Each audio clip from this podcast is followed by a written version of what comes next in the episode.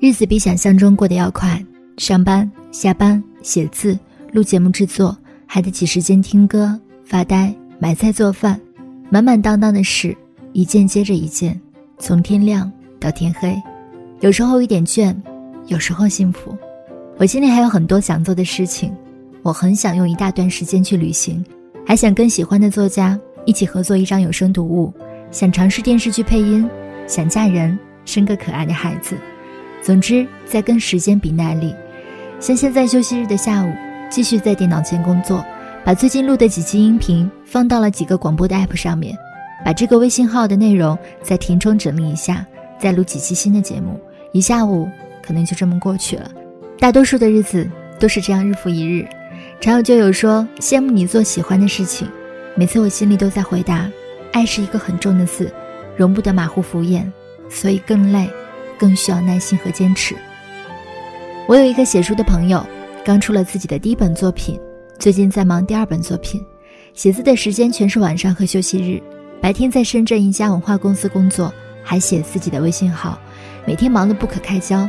他说，因为还要生存，在深圳的房价物价面前，还没到能靠梦想吃饭的境界，所以还在日夜不停的努力。我常常在累的时候，想起个子小小的他。趴在桌子上写字打字的样子。上半年去云南旅行，认识一个背包客。在此之前，他在广州一家汽修厂当工人。他沿路走，沿路工作，做一些修理的工作，攒够了盘缠，就出发下一站。住的都是青年旅社。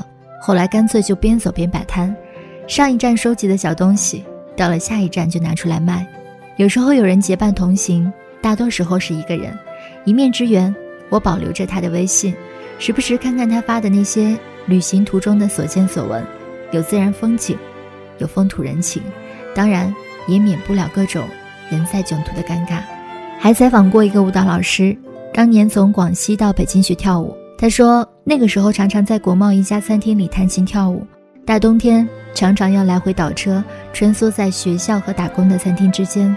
后来大学毕业，他去了香港跳舞。在香港的十年，一边教人跳舞赚钱，一边又交钱跟大师们学跳舞，赚的钱几乎都用来提升自己。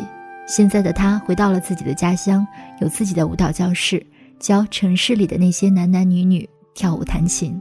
三段不同的人生路，几百字的简述，而背后却是三个人多年的耐心和坚持。喜欢文学，喜欢旅行，喜欢跳舞，这些喜欢跟我们生活中的那些千千万万的喜欢一样。不同的是，有人用坚持把喜欢上升到了一种追求，一种人生的信仰。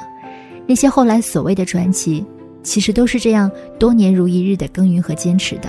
没有捷径，没有奇迹，但凡有重量的收获，都是一砖一瓦建造的。没有什么事情是容易的。工作了几年，终于开始明白这句话的分量。自己开始写微信公众号，才知道坚持有多么的不容易。要灵感，要素材。要时间，要精力，粉丝一个一个的积累，内容要一点点的摸索，不知前路为何，甚至也不问意义何在，只是感觉自己很想做这个事情。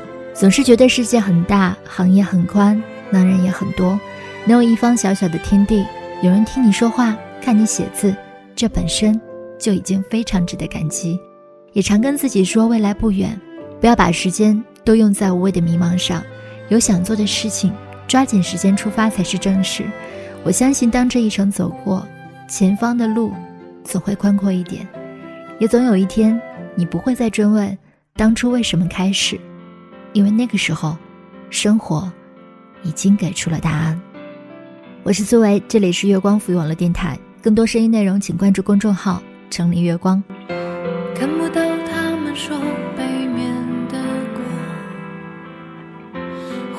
只是一种想象。难道是我还不够相信天堂，所以不配希望？安慰再多，还是要。